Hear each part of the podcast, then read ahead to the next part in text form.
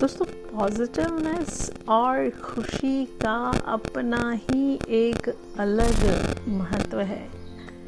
Positivity and happiness is connected with each other दोस्तों, छोटे बच्चे अपनी छोटी बारबी गुड़िया के साथ खेलते हैं। उनको साधारणतः उनकी छोटी सी दुनिया में किसी बात की कोई चिंता नहीं होती है, जिसमें वह रहते हैं। हमारे बचपन के वर्षों के दौरान जीवन बड़ा आसान था। तब हम सभी बड़े होने के लिए उत्सुक थे।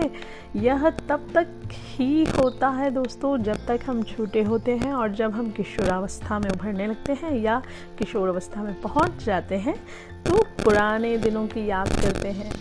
दूसरे शब्दों में हम यह स्वीकार करना शुरू कर देते हैं कि जीवन कल्पना करने से कहीं अधिक कठिन है। इसलिए खुश रहने का सबसे अच्छा तरीका है कि हम अपने सारे अच्छे कर्मों को करते हुए अपनी सोच को सकारात्मक रखें और हमें आज देखना है, कल की चिंता नहीं करना है और पुराने बीते वक्त को अलविदा कह देना है। यही जीवन जीने और खुश रहने का सही तरीका है। जी हाँ दोस्तों तो सकारात्मक सोच के साथ आप भी आगे बढ़िए और हर पल को जीना सीखिए और खूब खुश रहिए।